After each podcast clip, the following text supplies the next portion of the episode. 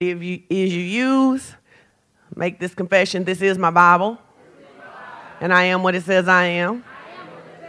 I can do what it says I can do. I have what it says I have. I'm about to be taught the life changing word of faith. Faith comes from hearing and hearing and hearing and hearing and hearing again. And after I continually hear and obey, I will see what the Bible promises. Today is my receiving day. Hallelujah. Most gracious Heavenly Father, we give you praise with much thanksgiving. We thank you that you are the God who said that anytime we can see, hear, and understand that we should be converted, and in conversion we will be healed. So, do we declare today that our eyes are open to see, and our ears are open to hear, and our hearts are open to understand, and that we are being converted even now as we stand in this place? And this conversion is bringing healing for anything in our life that is not like you. We thank you that you sent Jesus so that we could be free. And therefore, we refuse to accept any type of bondage, no matter how common to humanity it may be. We step boldly into the freedom that you have given us in the Lord Jesus Christ. Holy Spirit, we invite you to do the work that only you do. Bring correction, release wisdom, give insight and revelation knowledge. And then we promise not just to be hearers of the word, but to be doers of the word that we have heard, so that we can prove in our own lives what is your good, perfect, and acceptable will of God. And if you believe you receive it, say, That's me. That's me. Hallelujah. Go ahead and take your seat and be seated this morning. Glory to God. Hallelujah. Really excited to be here this morning. Thank God. Man, I love Jesus. Any other Jesus lovers in the place? I love him. I love him because he's faithful. I love him because he's kind. I love him because he's merciful. I love him because he's a lamb. And I love him because he's a lion. I'm so thankful that he's willing to come and get anything that stands in between me and him. I'm so thankful that he's not comfortable with my bondage. I'm so thankful that he's not called me to suffer and live in brokenness and wait on the sweet by and by to be free. I am thankful that victory is available right now, today, while I'm on the ground, still around. Amen. Hallelujah. So I've been teaching something that didn't really start as a series, at least I didn't think it was, but clearly Holy Spirit had another idea. We always go with his idea. He's a smart one. And so on uh, two weeks ago, I taught a message called "But Did You Do Your Part?" Though, and I talked about how important it was to do your part, and I talked about how important it was to understand that the promises of God are not automatic, the ones that are for people. I made the distinction between God saying, "Hey, I'm never going to destroy the earth again." That's a promise God made by himself to himself. He doesn't need any human participation in that. He doesn't need us to be righteous. He doesn't need us to be faithful. He says, I'm never going to destroy the earth again by a flood. That's his promise. Rainbow reminds you, reminds him that that's his promise. Then there are other promises that are conditional, which means that you got to do something in order to get something. And I use the example of um, when people get engaged and nobody gets to keep the ring if they say no. The condition of getting the ring is that you say yes. If you don't say yes, the ring goes back with the part with the party who brought the ring. Likewise, God wants everybody to be saved. Say everybody. But he says, in order to be saved, here's what you have to do. You have to believe in your heart. You have to confess with your mouth that Jesus is Lord. You have to believe that he is the Savior of the world. And that's how you get salvation. He didn't say you get salvation because you do everything right. He didn't say you get salvation because you go to Sunday school. He didn't say you got salvation because you're baptized. He said you get salvation one way believe in your heart and confess with your mouth that Jesus is Lord. If you don't do that, you can go to church your whole life. You can serve on every committee, wear the t shirt, bring the tithe, go to everything. But if you don't do that, you are not saved because the condition for the salvation was to believe in your heart and to confess with your mouth. And so then I begin to talk about how the Bible says, Seek ye first the kingdom of God, and all of these things will be added unto you. Seek the kingdom and its righteousness. His righteousness is Jesus. So he says, The way to get righteous in my kingdom is Jesus. The way that you get righteous in my kingdom is Jesus. It's not because you live right, but I do expect you to live right. I don't expect you to live right to earn righteousness. I expect you to live right because you look like me and I made you righteous. And you, if I'm righteous, you righteous, so I expect you to look like it. And so I talked about how one of the challenges in America is that because you live in a democracy, you believe that you got to vote. And so believers all over the world are debating whether they go do what God said or not. They're debating whether something is outdated or indated. They're debating whether it's necessary to go to church when he clearly says, don't forsake the assembling of yourselves together. He's, he, you're debating whether you need a pastor, whether you need a prophet, whether you need an apostle, when he clearly says, I've given you the fivefold ministry for the perfecting of the church, not the perfecting of the individual, but the perfecting of the church. And so you can't perfect the church when you operating like a lone ranger. So there are some things that he has clearly said to us, but because we live in a democracy, we think much of the kingdom is like a buffet. We think the kingdom is a lot like Golden Corral. We will take a little favor. We want a lot of mercy. We'll take a little gray, um, grace. We don't really fool with obedience too much because, after all, I'm only human.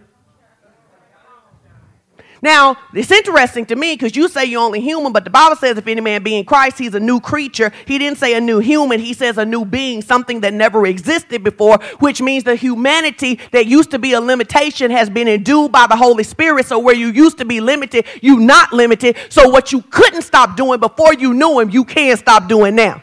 Now that's Bible right there. That's Bible right there. And I begin to talk about how we say these things because we live in a democracy and we think these things are cute, but these things are actually an affront to God. And my favorite one that's going around right now is the t shirt that says, I love Jesus, but I cuss a lot. Which just means you're undisciplined and you don't reverence the king more than your ability to curse.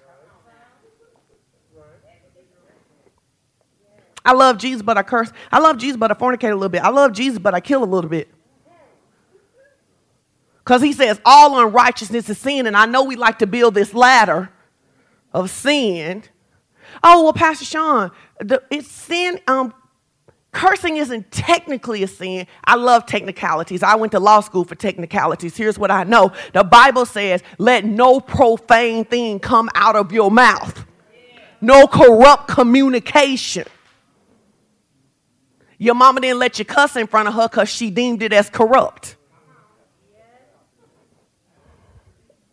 Okay. So then I talked about in lesson two, but you're not like everybody else. And I talked about how one of the biggest frustrations in the body of Christ is that you have so many people who want to be different but want to live like everybody else. So many people who want to be extraordinary, but those people want to do what everybody else is doing. And I talked about how most of us have grown up in a family where we wanted to go do something, and when we wanted to go do that thing, our parents said no. And so then we, to make a stronger argument, began to tell our parents who else was going to do it. In which case, most of our parents said, I don't care nothing about what they doing.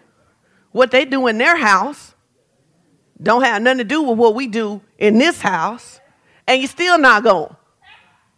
Right? And so I submitted to you that your parents got that from God, who said, I don't care what everybody else in the world do.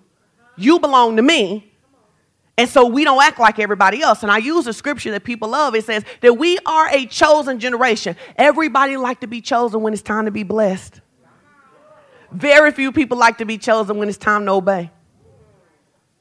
He says, But you are a chosen generation, a royal priesthood, a holy nation. And then he says, Be ye holy, for I am holy. Meaning, I know you can't be holy by yourself, but I broke off me and put me in you. So now I know that you have the chemical spiritual makeup in order to actually be holy. And that's what I expect.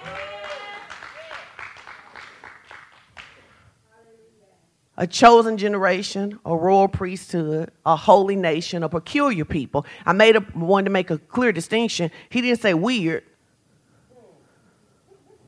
because some of the saints just weird. He said peculiar. It means it ought to be something different about the way you move. It ought to be something different about your work ethic. Your excellence ought to be different. Your long suffering ought to be different. Your patience ought to be different. Your ability to stand firm in the face of adversity ought to be different. What it means is this it means that if I had the opportunity to listen to you and your husband argue, you, your argument ought to sound different than people who don't say they love Jesus.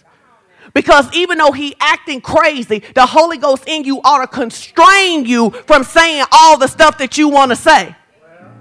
But you know I'm just going to put my religion down. You know how we do it. That's how we roll it. And so I said, we're supposed to be different. Tell your neighbor you're supposed to be different. Say, not weird, but different. You're supposed to be superior. You're supposed to be better. You ought to look like your daddy. Everybody, it's, it's amazing to me. Um, if there's this new thing where like everybody wants to say their kids are mini me's, and it's, it tickles me a lot on social media because people say their kids are mini me. I'm like, your kid don't look like you. Your kid look like your, their daddy. Keep on saying they're your mini me. That's not your mini me. Um, they look like their daddy, right? But there is something innate in us that needs something we created to look like us. Where did you get that from? You got that from the Father that He expects that whatever He created ought to look like Him. And I talked about the difference in how one of the challenges is in the body of Christ is that even though leadership is called to perfect people, that it's difficult to perfect people who are fragile. Because one of the things I found in 20 something years of, of pastoring is that everybody thinks I'm dope when you telling you when I'm telling you what's next in line for you. But I'm so suspect. I'm so suspect when I tell you that you need to live right.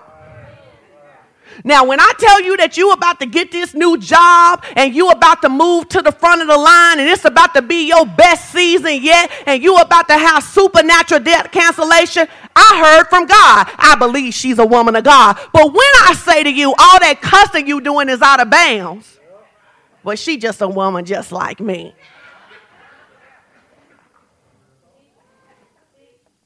And so I talked about how in the kingdom there is no promotion without submission. And I know in the world you can get promoted, you can become an overnight sensation because you go viral. But in the kingdom, nobody goes viral. We moved Caleb into Morehouse, and he stays on the fourth floor of Graves, and they don't have an elevator. And what they said in order to explain it was because there was no elevator to success. And and and and and and I just want to tell you, I didn't go up them steps, but one time I said, whatever y'all need from me, get it this one time when I go up. Because when I come back down, it's an all male dorm anyway. I don't need to be in here. But I think they're on to something. Because in the kingdom, you're always looking for the elevator. In the kingdom, you're always looking for the fastest route. You're looking for financial increase when you're not faithful over your tithe.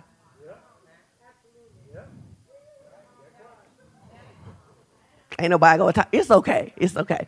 And, and, and so you're, you're looking for a good marriage when you got a funky attitude. I mean, you, you, you want to be loved like Christ loves the church, but you live like the devil. And you want to be respected as the head of the household, but you don't do nothing respectable to be the head of the household. You want the elevator. Everybody want the penthouse view. Everybody want to be the head. But very few people want to go through the pruning of the Lord that allows you to be able to handle what it is you prayed for. So, today I'm going to talk about lesson three. But are you sowing and working the land? Are you sowing and working the land? Are you sowing and working the land?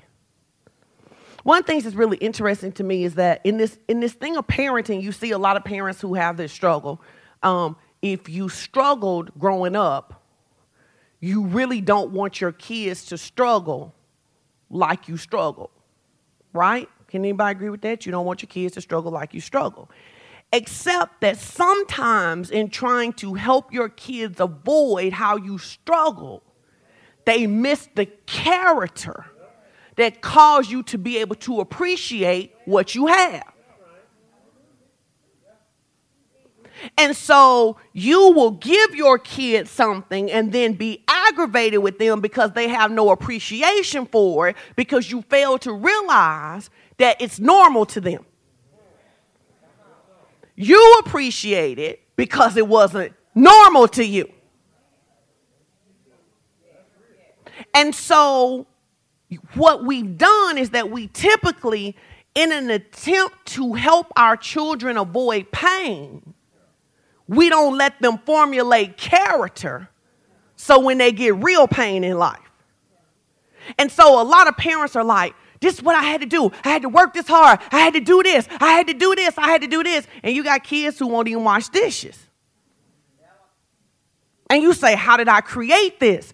Because you forgot that in order to make it easy, you had to give them vision for their responsibility to the next generation.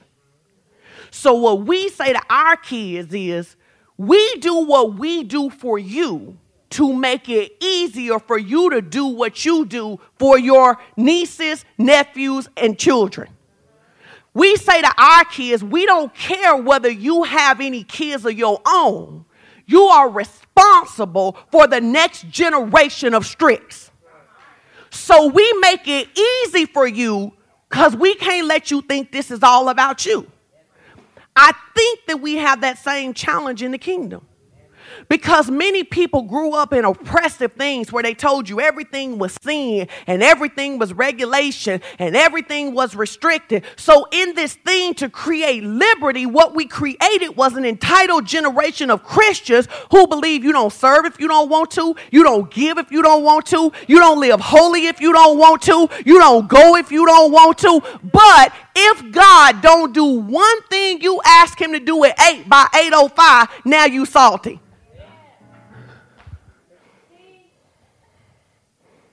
So my question is just, did you sow and work the land? All the promises of God are yes and amen. The kingdom has order. Tell your neighbor, say, you may not like order, but you need it. Um, I was talking to a friend the other day, and she said that she was going to teach the men in her church. And I thought she asked a good question. It's a good question for all the men to consider and all the women to consider. She said, I consider Noah to be one of the greatest leaders of all time because Noah had to live like something at home because he got his wife and his kids to get on the ark. He says, So I'm going to ask, she said, I'm going to ask the men tomorrow, have you been the kind of man that your wife would follow you on the ark?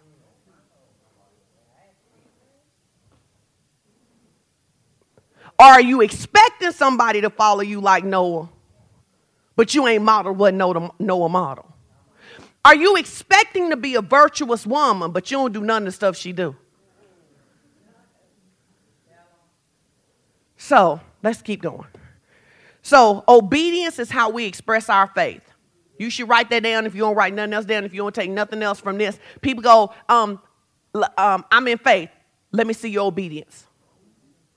I can tell your obedience by your faith.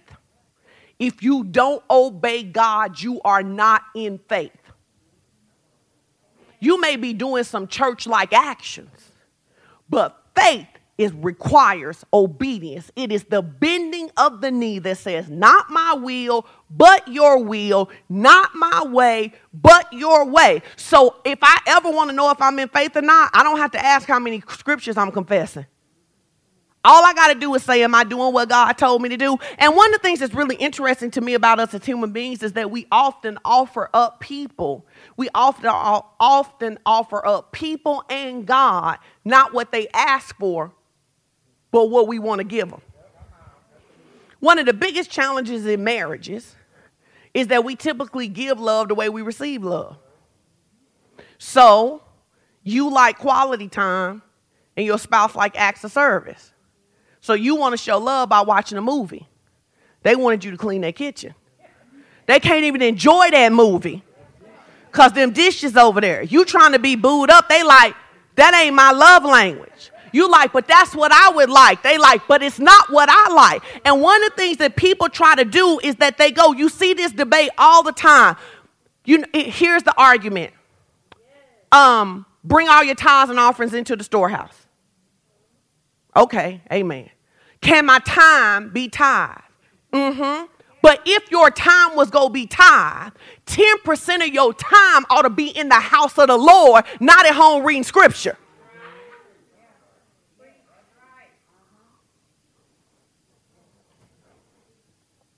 So if you want to make your time tithe, 10% to the house. Not volunteering every quarter. Not missing all summer because it was hot girl summer. But you married with three kids. I don't know how you have a hot girl. You about to feel menopause. That's what you talking about.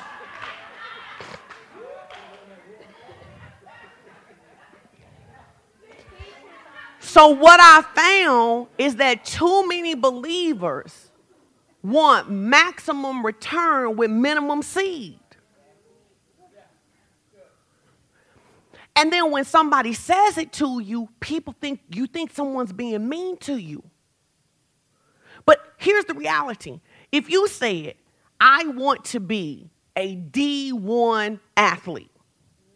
I'm a dude, I want to play at Alabama. You gonna live different than people who go into UCA.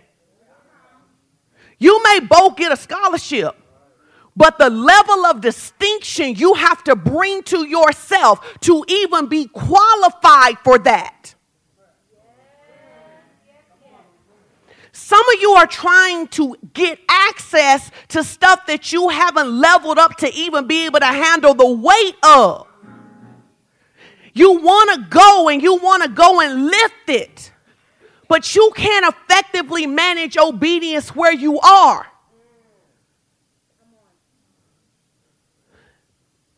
We were when we were at Morehouse, they told us this thing. They told us. They specifically told us. They got on the mic. They said, "Parents, all of the parents are going to go out of all of those doors. No parents can go out of this door. This door is for the students only. What'd they say? You'll go out of every other door in auditorium, but don't go out of what door? That door right there. They still had to try to stop parents from going out of this door. The second instruction they gave us was do not stand in the street. You can stand all here. It's like this. This the sidewalk. Do not step in the street. That is reserved for the boys.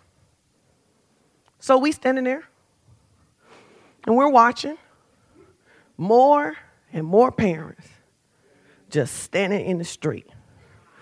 And they think it's okay because they want a picture of their son. So they think that because they want a picture of their son, it excuses their rebellion and disrespect and dishonor. So I said as I was standing there, because I couldn't resist being the preacher that I am, it's interesting to me that disobedient parents are confused by disobedient children. It's fascinating to me that you can't obey your boss. The project's supposed to be in Wednesday at 4, not Thursday at midnight. But because you didn't think it made no sense for the project to be due Wednesday at 4, you circumvent and step in the street and expect a blessing. And I said, that's just the church. I said, but here's the problem with seed seed always multiplies. You sow disobedience, you reap rebellion. He says, Whatever you sow, you go get it back. Some 30, some 60, some 100 fold. We love that about the good stuff. He didn't say if you sow good seed, you get it back 30, 60, and 100. He says whatever you sow, you will get it back 30, 60, and 100. So I've learned in life that when I see rebellion in my kids to check my own heart. First, before I start trying to correct somebody, before I start trying to pull the slack out of somebody else's collar, I ask, where did I sow this at? Where did I sow this at? And I know because you're super spiritual and you think you could just draw a bloodline. I'm just to draw a bloodline you know what? I did all this stuff I'm not supposed to do. I, I, haven't worked with integrity. I haven't been married with integrity. I haven't managed my credit with integrity. I haven't managed my health with integrity. I haven't managed my friendships with integrity because I talk about all my friends. I haven't managed anything in my life with integrity, and I wonder why it's not my best year yet. Let's move on. Let's go to um, Galatians 6. Because I want to show you that this is Bible. Galatians 6. Tell your neighbor, look at him in the face, say, This will probably make you uncomfortable. But in the kingdom, everybody submits to somebody. In the kingdom, everybody submits to somebody. I'll give you a great example. I am Sister Young's pastor. But Sister Young has the expertise in marriage that I don't have. The other week I was talking to her and we were talking about how much stuff they was they were packing for Caleb to go. And I said when I got there, I was going to tell them, I told them that they didn't need all that stuff, the stuff that they ended up not getting, I was going to tell them. And she said to me, she said, Don't say that. And I said, Oh, yes, I am. I'm going to say it. We talked for another 30 seconds. She came back. She said, Don't say that.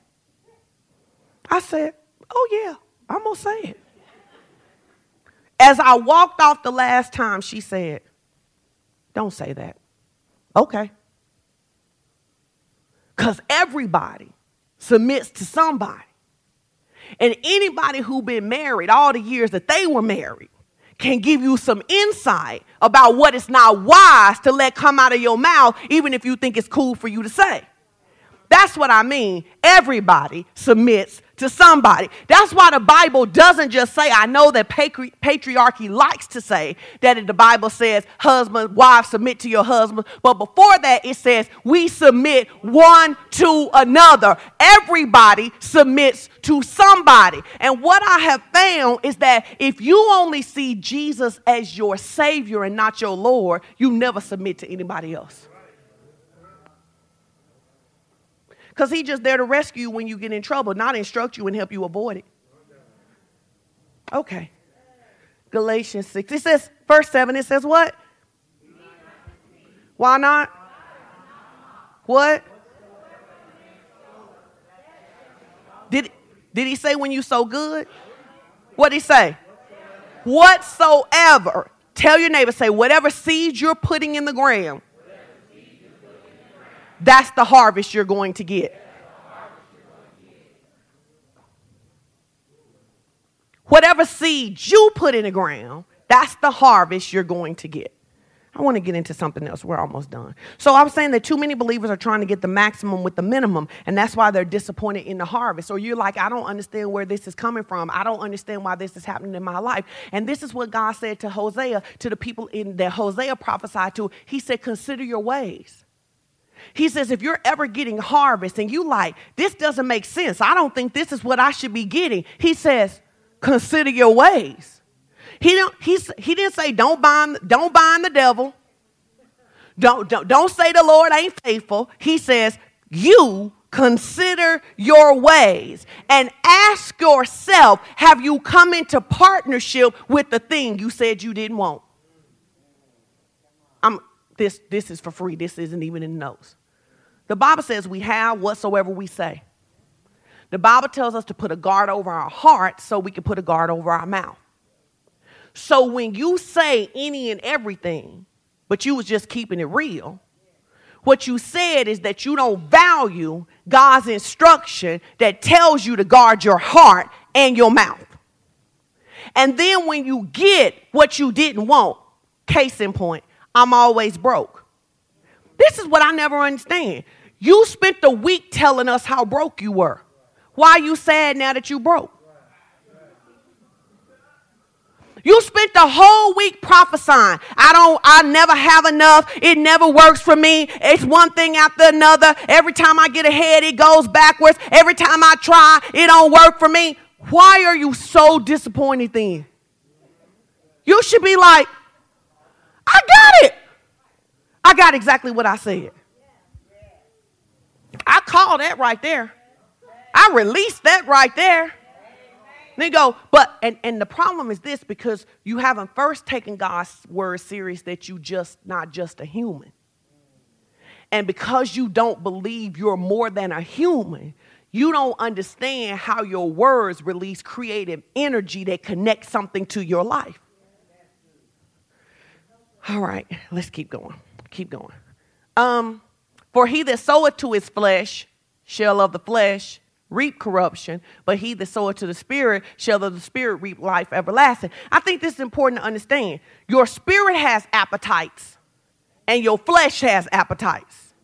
So you think that because you want something, and you crave for it and you long for it, whether that's fame or a new house right now or a new job or to move out of the city or to go ahead and get divorced, you have to make sure that whatever you're craving, who the source of the craving belongs to. Because one of those sources is going to lead you to corruption and destruction. Proverbs says it like this There is a way that seemeth right unto man, but it is in destruction, which means as a believer, that's why we let the Holy Spirit and the Word set the standard. We don't look for people to give us a way out of what God already told us that we shouldn't do. If God already told you not to marry him, I don't care who prophesied that that's your husband, you ought not marry him.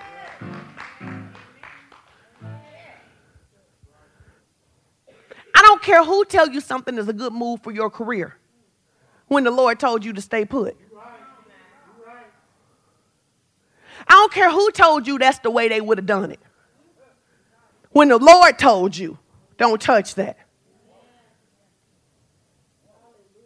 And there are things in life that sometimes you want to do because I know this is not the sexy part of the gospel, but it's the part of the gospel I owe you. There are times in your life that you want something and it is good. And the Lord says no because all of the promises of God are in him, yes and amen. So when he says no, it means it wasn't your promise.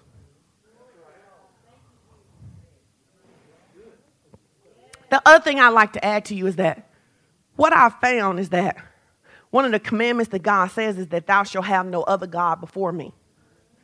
Whatever God talks to you about most is the God.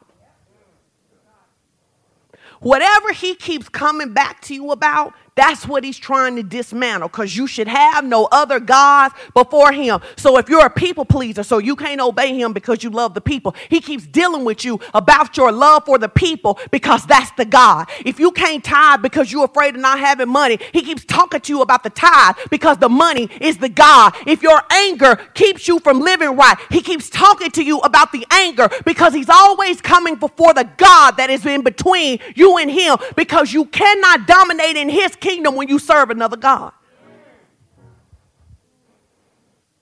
I like to say it like this Your real God is whoever you consult when God asks you for something.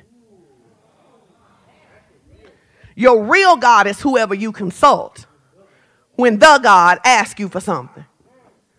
Women ask me this question all the time. If the Lord tells you to do something and Edwin tells you not to do it, what are you going to do?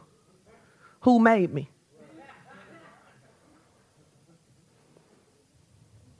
My allegiance is first and always to God. Now, will I ask God for wisdom? Will I ask God for instruction?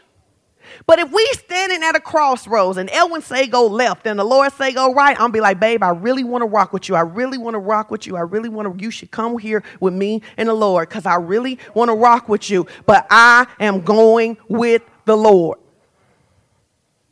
Because I love him, but he didn't make me.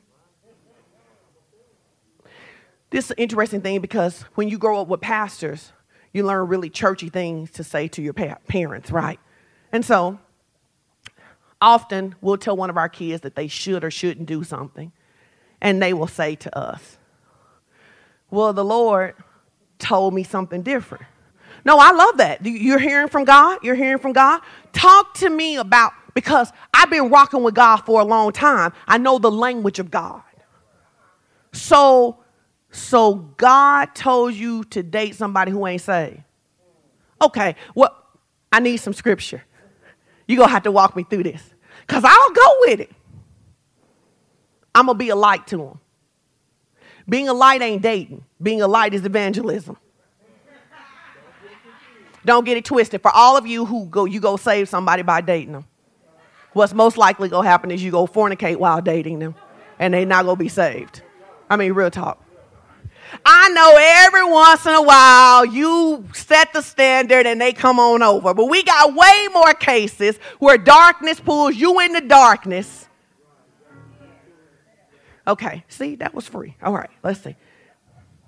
So, my question to you is Are you sowing and you work in the lane? Let's go to Genesis 12. We go look at Genesis 12 and Genesis 26, and then we're going to get out of here. You learning something today? What you should be learning is that obedience matters. This is the tough stuff that people don't like to hear people say to them. Um, thank God for grace and mercy. I'm so thankful for grace and mercy. But there is a scripture in the New Testament, and I always love when we try to discount scriptures based on Old Testament. We go, that was Old Testament. But here's what Jesus said. Jesus said, when you know to do right and you don't do right, you get beat with many stripes. Jesus said that. That's in the red. He said it. Now, I know you'd like to discount it because it's Old Testament, but Jesus said, when you know to do right, because here's what grace and mercy does, because I really want you to hear this. Grace and mercy deals with eternity.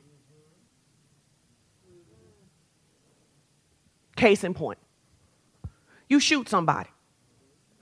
Grace and mercy says, in spite of the fact that you shot somebody, the blood of Jesus can still apply and you can still go to heaven. Which is why some of y'all gonna be so shocked when you see who's in heaven because you tried to count out people and say that they did, but you, but you don't get to heaven because you do all the right stuff. You get in heaven because you believe right. Now, but here's what happens if you shoot somebody and they got enough evidence or not, depending on what color your skin is. And if they got, if you, whether you, what kind of attorney you got or not, Jesus may be in jail with you. Now, when you die, you still go go to heaven.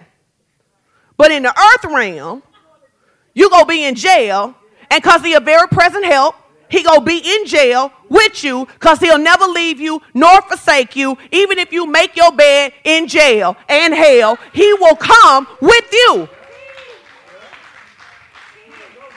If I cheat on my husband, his choice to take me back is his. Grace and mercy does not guarantee that I will escape the consequences of adultery. It guarantees that the blood will still give me access into heaven, not that I'll still be married to him. If I spend my money however I want to and end up with a bad credit score, and there's, there's a prophetic word about getting a house, grace and mercy doesn't mean I ain't got to pay them people. Grace and mercy mean I got a mansion in the by and by. It don't mean I'll have one here.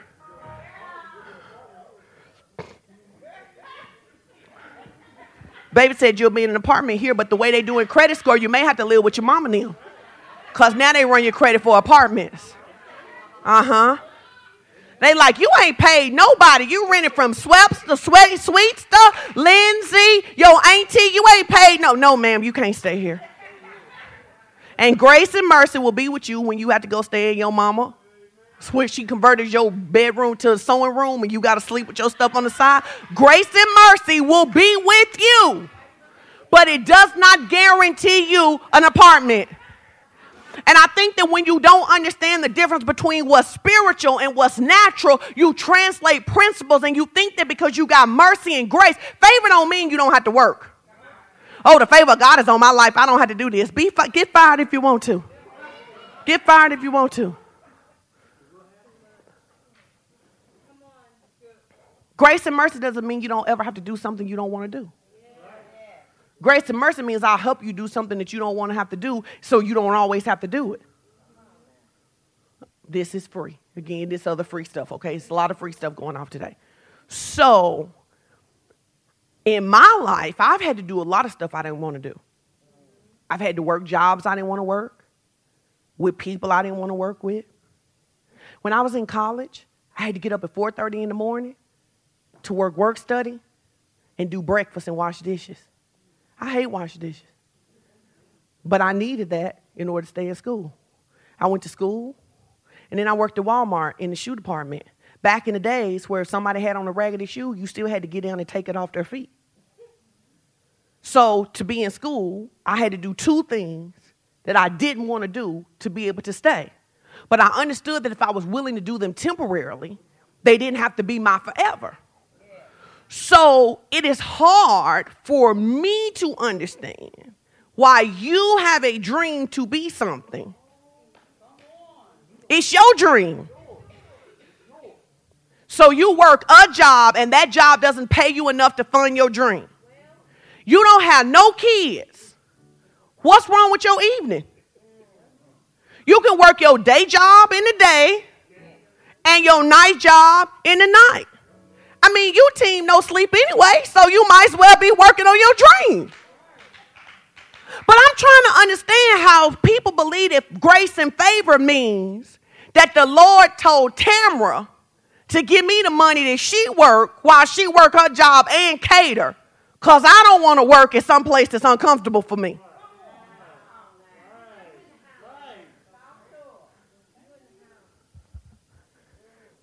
Oh, okay. No one's feeling that. All right, let's go ahead. Let's go to Genesis 1. Genesis 12. He says, Now the Lord said unto Abram, Get thee out of thy country and from thy kindred and from thy father's house into a land that I will show you. I want you to tell your neighbor, say, Neighbor, neighbor. if you're going to live your best life, you are going to have to move.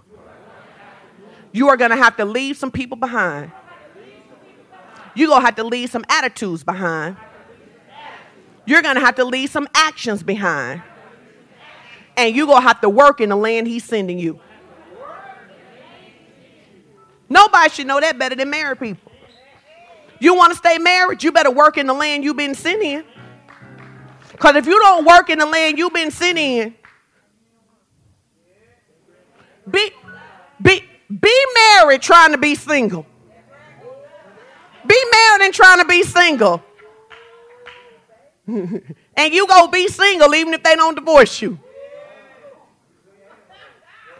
You need to understand if you're going to live the life God has for you, you are going to have to move out of what is comfortable. So when you say God gave you a dream, but you know everything that's on TV, it tells me you haven't made an Abraham move yet. You ain't got up from your people. You know your power people because you don't want to miss what they talking about from your dear white people people because you don't want to miss what they get.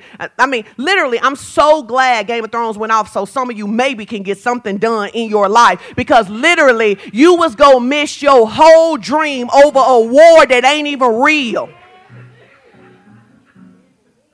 I mean, you studying the etymology of the words they made up. You picking sides. You deciding whose side you go be on. What should happen to who. But that dream God gave you about t-shirts, you ain't printed not now t-shirt, not even a mock-up for yourself. But the Lord told you, you gonna be a Billy. He may have said it, but right now you gonna be negative because you don't know how to participate in the process.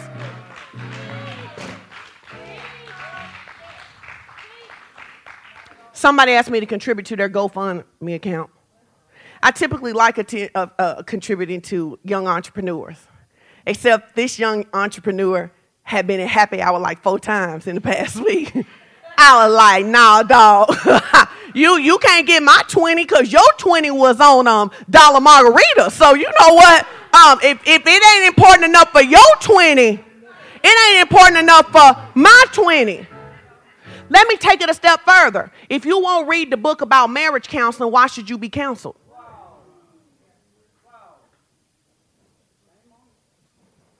Why should people be doing the work when you're not?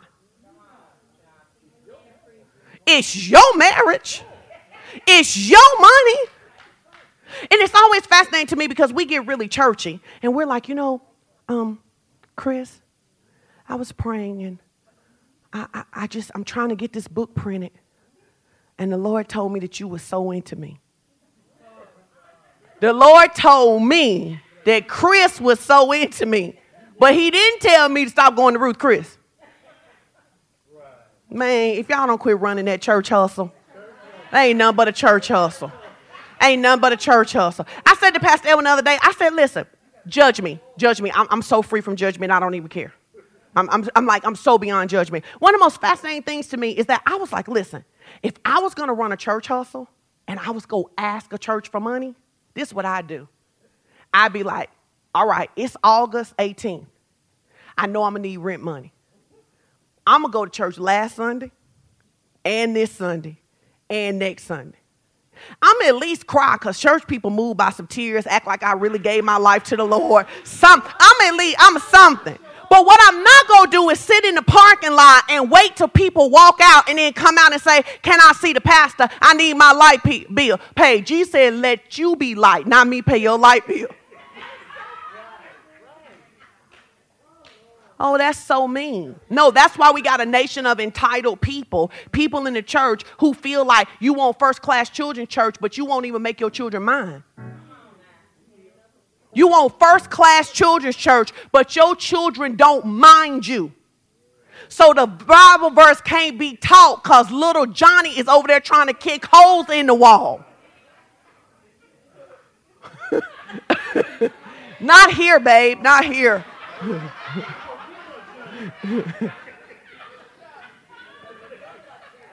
so he says to Abraham, he says, I am trying to take you somewhere, but I cannot take you unless you are willing to leave what you know. I know what you thought you knew about marriage. I know what you thought you knew about climbing a career ladder. I know what you thought you knew about parenting. I know what you thought you knew about health and fitness. But where I'm trying to take you, I can't take you unless you are willing to go. So, my question is are you willing to go? Or are you going to spend another year prophesying about what's going to happen for nothing to happen?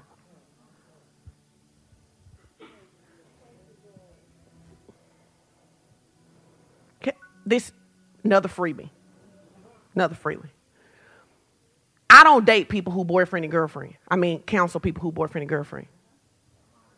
I don't do no counseling for people who boyfriend and girlfriend. Because if you got counseling worthy issues at boyfriend and girlfriend, break up. No, I mean, if you don't live in the same house, you ain't sharing no kids, but you fighting and conflicting, you have no covenant, I'm not counseling. You have no covenant. I'm not giving you four hours for you still to decide. we not gonna be together.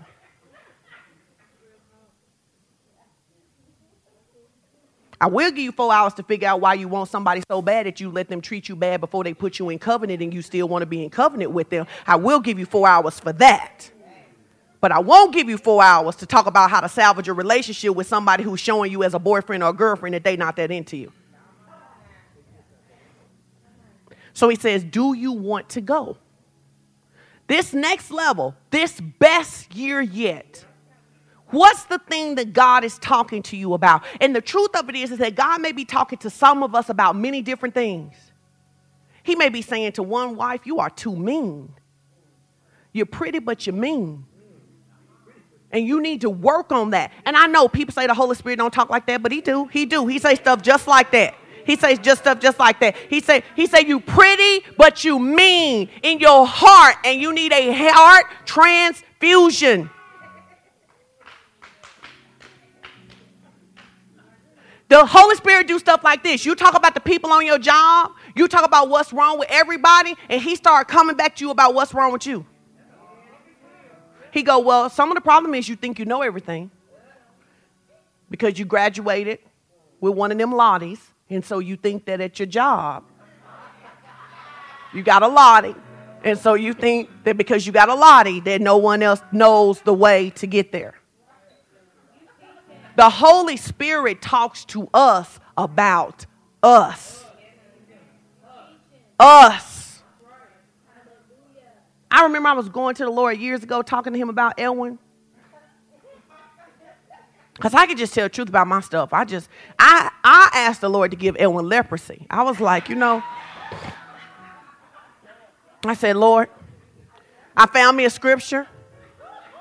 I said, He has dealt treacherously with the wife of his youth. That's the Bible scripture right there. And I said, when he stretched his hand out watching that game tonight, let it turn white as snow. I prayed in tongues too, because I really wanted. And this is what the Holy Spirit said to me so sweetly. He said, Sean, don't say anything else to me about Elwin until we can talk about you. I said, What's wrong with me? He said, That's what I'm talking about right there. So, in your prayer time, if you can only hear about how blessed you are and how wrong everybody else is, you're probably talking to yourself more than the Holy Spirit talking to you. Because the Bible says He corrects and instructs. He corrects. You literally will say something that don't even seem to be that big of a deal. Everybody will be laughing, and as you walk off, the Holy Spirit will say, "Don't say that no more," because He prunes. He prunes, he corrects. I'm trying to get you to understand if you want abundant fruit, you're going to have to go through some abundant pruning where literally there are times in your life where you feel like, dude, do you have anybody else to talk to? Is it not nobody else in this world that listen to you? Because you are wearing me out. Because as I told you last week, God's job is not to make you a better you. It is to make you like Jesus. The goal is to be transformed into Jesus, not to be better than you were. So what you better than you were? You ought to be. I mean, you ought to be. I mean, if you've been walking for 20 years, you ought to walk better than when you started. But transformation is his goal to conform you into your right image. I really want to get to this scripture because this is important. Genesis 26. He says to Abraham, no, go before you go to go back to Genesis 12 because we need to go through verse 3. He says to Abraham, He says, I need you to get out of this place that you're in because I got a place that I want to show you. And I want you to understand this every hard thing that the Lord is asking you to do, it is not just for you, it is for generations. Everything that God asked Abraham to do wasn't just for Isaac and Jacob, it was for us. In fact, it tells us in Galatians that because of Christ, we have access to the promises that God gave Abraham. But it also says that we have to obey like Abraham obeyed. And what made Abraham, because I said last week, everybody's not a friend of God. What made Abraham a friend of God is that he obeyed. You a child of God. Every parent understands this. All your kids ain't your friends. If your kid can be 27, if they still act like they're 12, they can't be your friend. You're just like, we just have nothing in common that's working here. You don't even resemble this DNA. He says, and I will make you a great nation. Say, I'm a part of that nation. He says, and I will bless, I will make your name great. I will bless you and I will make your name great, and thou shalt be a blessing. It's a four-part promise right there. He says, I'm gonna make you a great nation, I'm gonna bless you, I'm gonna make your name great, and you shall be a blessing. I love this right here because he says, I'm gonna make your name great. It means many times while you're doing the things that it don't seem like would make your name great, that's how God is setting you up to get your name to be made great. Verse 3. He says, And I will bless them that bless them, and curseth him that curseth thee, and in thee shall all the families of the earth be blessed. That's the Abraham's blessing that starts because Abraham gets out. Go to Genesis 26. We really are almost done. Genesis 26. We're going to start with verse 1. It says, There was a famine in the land besides the famine that was in the days of Abraham, and Isaac came unto Abimelech, king of the Philistines, unto Gerar. It's very interesting thing. If you understand this, you will say, Why would he go to this king? If you go back to Genesis 21, here is what you will find. When God said to Abraham to go to a land that he would show him, he sent him into the land of this king when Abraham was in the land of this king, he made a sacrifice to God. And the sacrifice to God caused the blessing. They entered into covenant with his sacrifice. Your obedience is how you activate a covenant with God confessing your heart, believing your believing your heart, confessing your mouth, that's the obedience that activates the salvation covenant, right? So when Abraham builds an altar, he activates this covenant with God. He says, I take you at your word. Well, what happens is that this king sees how Abraham is prospering and he comes to him and he says, I see that the Lord is with you. I promise you, if you will let the Lord do this work in you, people will begin to come to you. What you have been chasing, you will not have to chase. They will come to you and say, I see that the Lord is with you. Let's make a deal. And he says to he says, let's make a deal. Let's enter into this covenant. And the covenant actually had three parts. He says, number one, you'll be good to me, I'll be good to you. You'll be loyal to me, I'll be loyal to you. You don't forget what I did for you. Teach your kids. I won't forget what you did for me. I'll teach my kids. So when there was a famine, because that's the problem, that's the purpose of generational teaching. It goes back to what I said. It is the reason that when we're raising our kids and we want it to be better for them, we need them to understand why there's something better, that we're building something. It is not just to set your life up in ease, but it's something beyond you.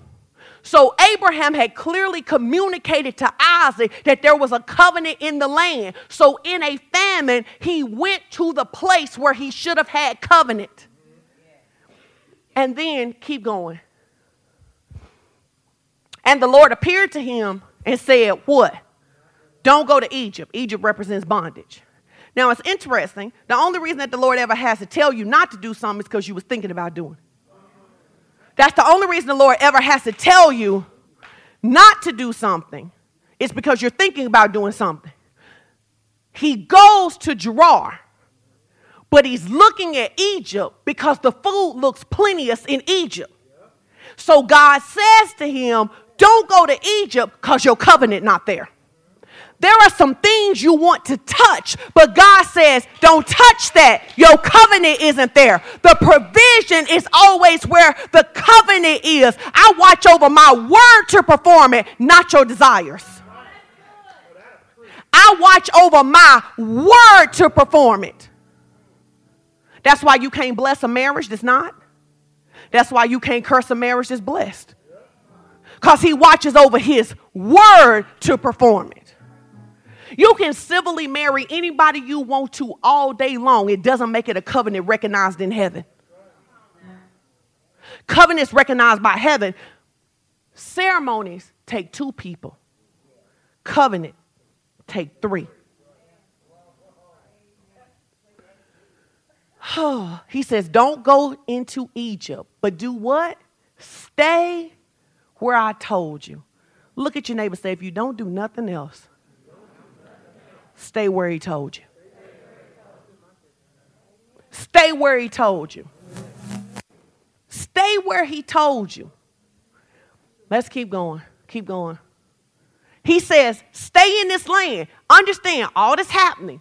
He's now presenting options to Isaac to take the covenant to another generation the same way he did to Abraham. He says to Abraham, Hey, go with me and I'll bless you and I'll bless your children. Now it's Isaac's turn. He says, Isaac, stay right here and I'll bless you.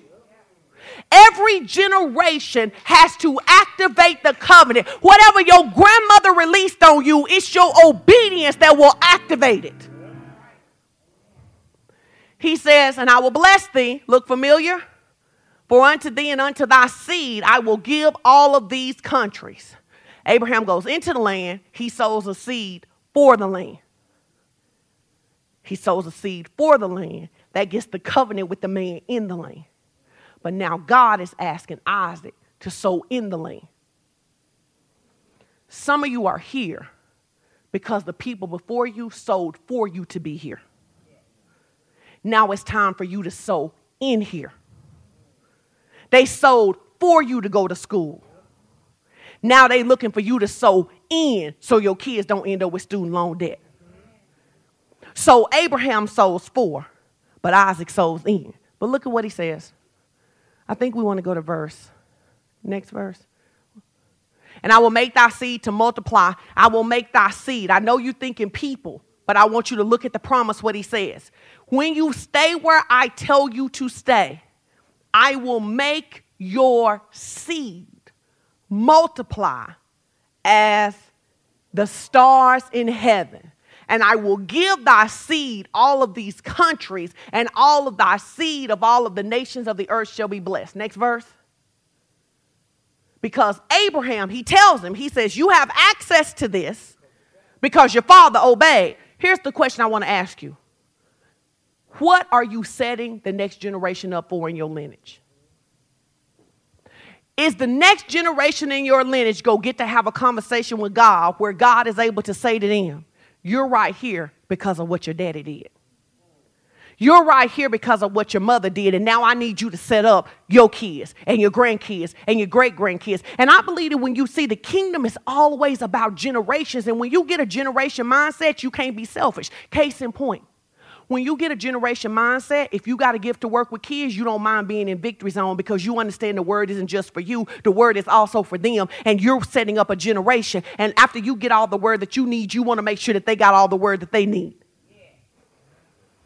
It says, Because Abraham obeyed my voice, kept my charge, my commandments, my statutes, and my laws. Next.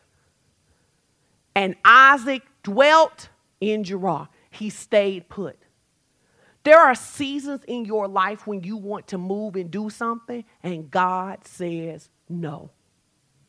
There are seasons in your life where you don't want to do something, and God says do it because God is always dealing with generations and eternity.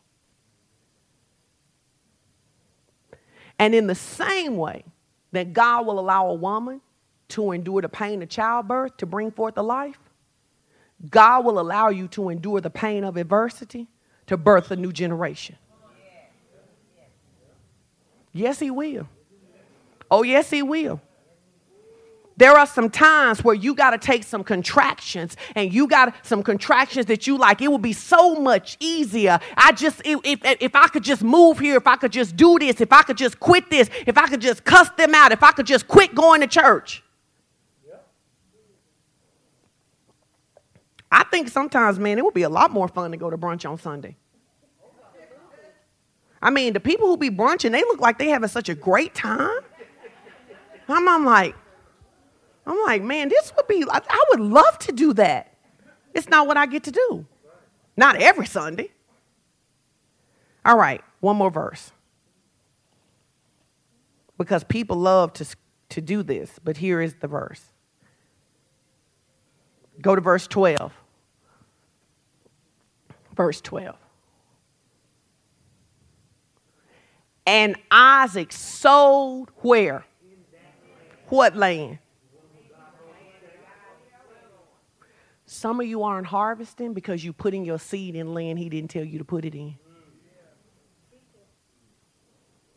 It's not your season for that. It's not your time for that. The Bible says in Ecclesiastes that everything there is a time and there is a season. When my kids were young and people used to invite me to preach, I didn't go a bunch of places to preach away. Why? My kids was young. It was my goal to raise my kids myself. I thank God for Tamara and Chris and all the stuff that they did, but my kids needed to know who their mama was. My kids are older now. I'm able to move about the country a lot more freely. To everything, there is a time and there is a season. And just because God shows you something in the future doesn't mean it's time and it's season for it now, which is why you got to get some discipline and some trust in God, some ability to obey, some ability to have some stick to itness. Guys, I'm not trying to be funny. But some of you are asking God for big things. And hear me. Listen, you know this is not a church that judges people about missing church. When you with your kids, we think you ought to be with your kids. If your kids are in sports, you ought to be with them. They, they need to know that your kids don't need to be mad at you because you ain't never at vacation and all of that stuff. You need to enjoy your family. But every Sunday can't be a turn up if you expect your kids to love Jesus. Every time you need a break, church is what you quit. Every time you tired and you need some rest, church is what you abandon. Church is what you skip. You can't do that and, raise up a generation of kids who love the Lord. Kanan asked me this question the other week. She said, Mama, why do so many people miss church? And I said, Well, babe, the truth of it is you don't actually know whether you're faithful to church yet. You live with us. You faithful because we faithful. You don't really know if you're faithful yet.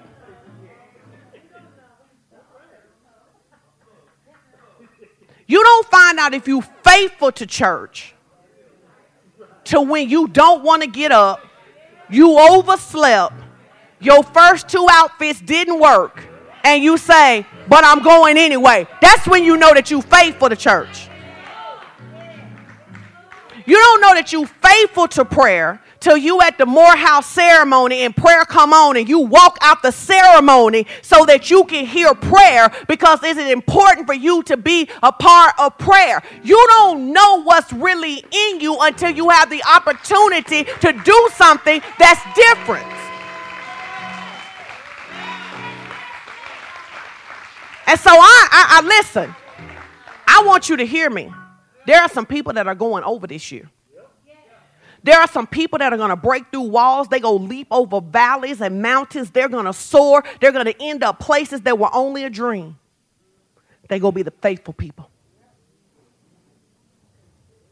The consistent, the discipline, the I do what God tells me to do even when I don't want to do it. I bend my will. Some of you, you ain't never learned to bend your will. You don't bend your will at work. You don't bend your will in marriage. You don't bend your will in church. You don't bend your will anywhere. You say what you want to say. You do what you want to do. You move how you want to move. And you can do that your whole life and still go to heaven.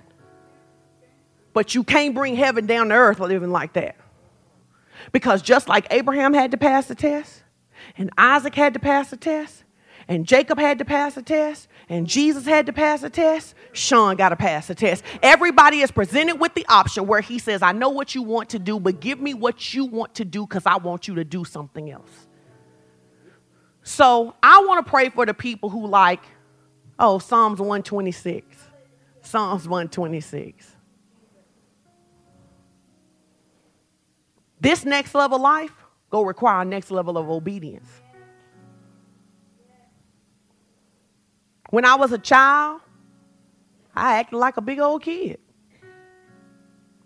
Oh, interesting circle back to all of the parents who stood in the street. The next morning, the leaders at Morehouse said, We have never seen a more non compliant class than this class. Talking about the kids.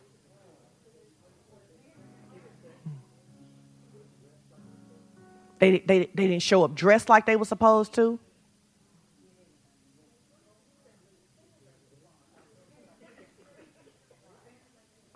I want you to look at your own life. This ain't the time to look at your husband because I know when stuff like this, married people love to talk about what we love to talk about what our husbands need to do, and all parents love to talk about what our kids need to do. But what you need to do?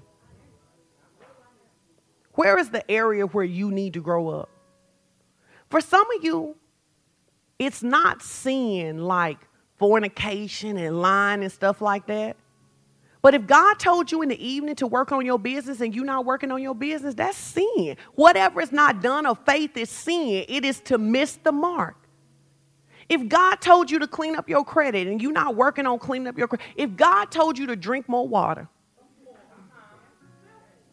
and I was thinking about this because I used to spend so much time praying. Somebody sent me a message this morning. They was like, Can you pray for so and so? They in the hospital with kidney stones. Literally, I was like, Do they drink water? And they were like, No. And I was like, Lord, I pray they drink water. Lord, I pray that they drink water. Because even if we use faith to supernaturally dissolve the kidney stones, what's going to happen next month when you don't drink water?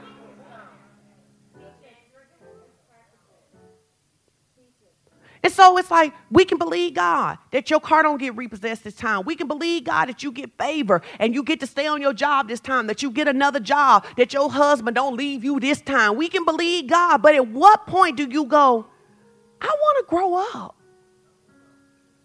I say to my kids all the time, if you don't want me to talk to you about stuff, you know all you got to do for me to stop talking to you.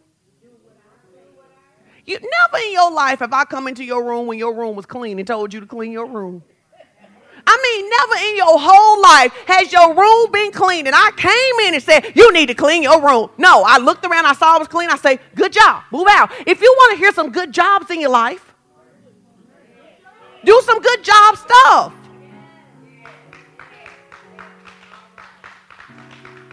This is so important, even as you give your offering, however you give. You know, you might want to give $50. The Lord may say, Give 40 you think it don't matter. Obedience does matter. It, do, it does matter. You got to learn how to obey God. You'll be like, I already gave my tithe and my offering. He'd be like, give 300 more dollars. Obey God. The church fast on Tuesday. He said, I want you to fast on Wednesday and Thursday. But they, we fast on Tuesday. Fast Tuesday, Wednesday, and Thursday. Obey God. Tell your neighbor, say, just obey God.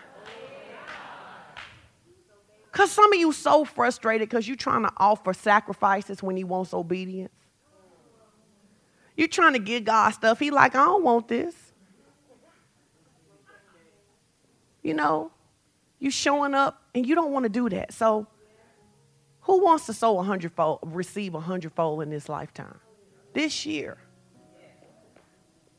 And how many are like, you know, God, there are some things you keep talking to me about. And for the people who partners here, I know some things that you keep talking about, that the Lord keep talking to you about because you keep talking to us about them. You don't to keep talking to us about, just obey God. You ain't got to say, every month, you ain't got to say, Pastor, this month we going to be on prayer. Just be on prayer. Pastor, this month I'm going to be faithful. Just be faithful. Pastor, this month I'm going to start tithing and keep tithing. Just please, just do it. I'm gonna stop cussing at my spouse. Just, just stop. I tell my kids sometimes, my kids hate when I say this, but I mean it. I be like, please don't tell me you sorry no more. I'm so tired of hearing you tell me that you sorry. Change. That'll be the best way that I know that you sorry. If I walk in here every day and slap you in the face, every, every Sunday I come in here and I slap you in the face, I lay down on the floor, I'm so sorry, I'm so sorry, I'm so sorry. You like, listen, if you're really sorry, don't slap me again. And most of you like, you ain't gonna slap me, but one time y'all done got all indignant like I'm trying to fight you. but if you're here and you're like, Give me a little music, Clarissa. If you're here, I'm not going to have you come up, but I am starting to have people to do stuff as an act of your faith. You know what, God? I need to grow up. Not only do I need to grow up, I'm committed to grow up. I am purposing in my heart. There is some things. Do you know you can love somebody and not trust them? One of the things I've learned from being married to Edwin is that I love my daddy a lot. I ain't trust that sucker at all. I couldn't trust him to keep his word. He showed up with big promises. If I was with him, I could get what he had. But when I when he was gone, the difference is if I was in college and my dad told me he was going to send me some money, I need a backup plan. If my grandmama told me she was going to send me some money, baby, it was solid. When the Lord look at you, are you my daddy or my grandma? Can he trust that if he asks you to give an extra tip, that you will do it without knowing? They service wasn't even that good. He didn't ask you that. He asked you to bless him. Can he trust you? And I was thinking about, as much as I love my daddy, because I was talking about the friend who's talking about falling on the ark, right? If my daddy had said, get on the ark, I've been like, no. I'm gonna take my chance out here and see what it end go be. I ain't getting on no ark with you. But I was thinking about this. My kids don't even second guess getting on an ark with Street. But that's how it ought to be with God, because the Bible says everything God does, He does through people.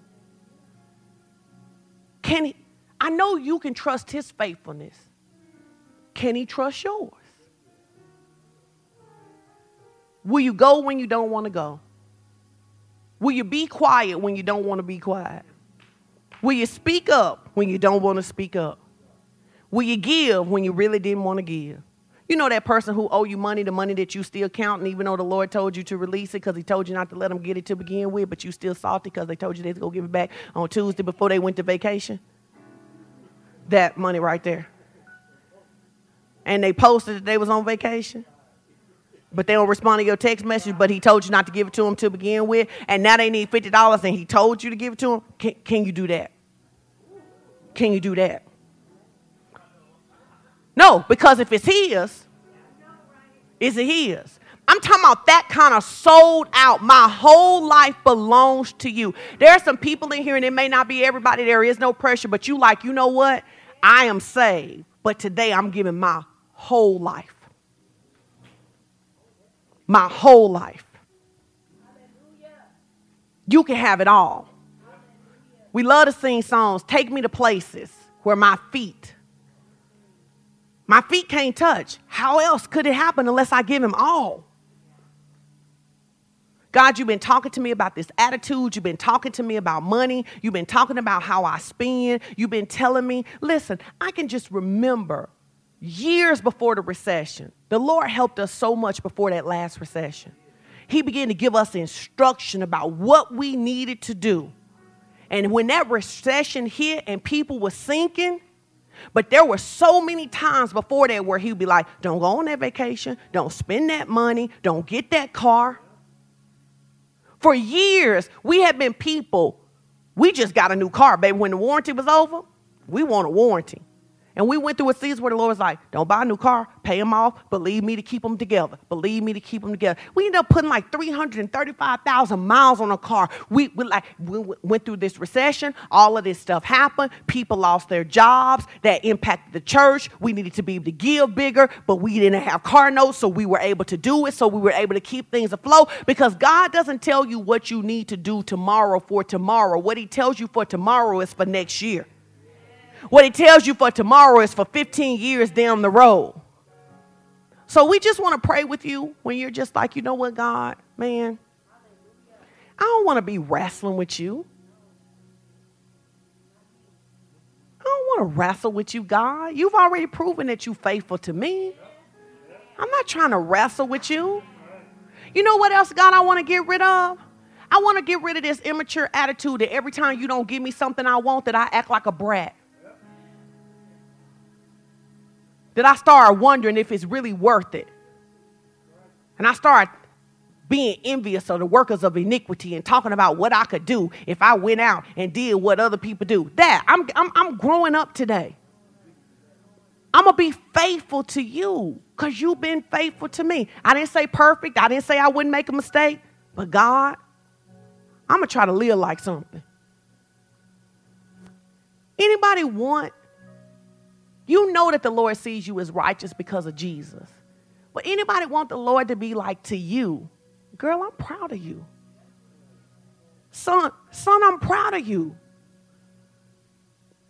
Man, normally you would have got him. Normally we, you wouldn't have forgiven your wife for three weeks. I'm proud of you, son. I'm proud of you that you stopped bringing up the past. I'm proud of you for being faithful. I want to just decree a blessing over the faithful. Father, all throughout your word, you say that when we obey you, we will eat the good of the land. In every area where we line our obedience up with your heart, we release the good. Father, I pray that you pour out goodness that we didn't even know we needed, that you satisfy our mouth with good things, that you bring such restoration to us. I pray that as people step into new levels of obedience, that they will even wonder why they ever wrestled. I thank you for the grace to obey. Somebody I'll just reach up and grab that. I take that. I take the grace. I activate the grace to obey God. I take the grace to not be moved by what other people do. I'm going to obey you no matter what. Whether my husband, whether my kids, whether my boss, whether my family, I'm going to do what you tell me to do.